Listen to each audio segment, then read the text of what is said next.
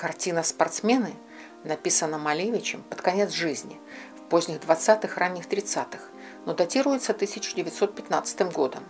Ложная дата обозначена специально, чтобы встроить работу в эволюцию авторского стиля. Фигуративный мотив сочетается с супрематизмом.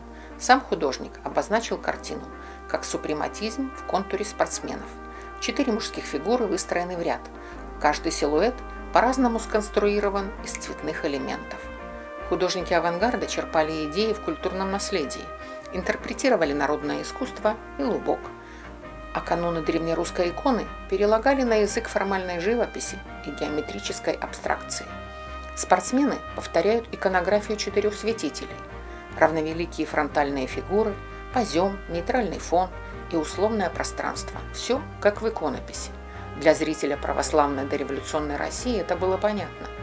А отсутствие лиц то ли подчеркивает новое глобальное понимание мира и искусства, то ли напоминает человеческие мишени в тире и обесценивает не только личность, но и жизнь в грядущем апокалипсисе 30-х. На минуточку.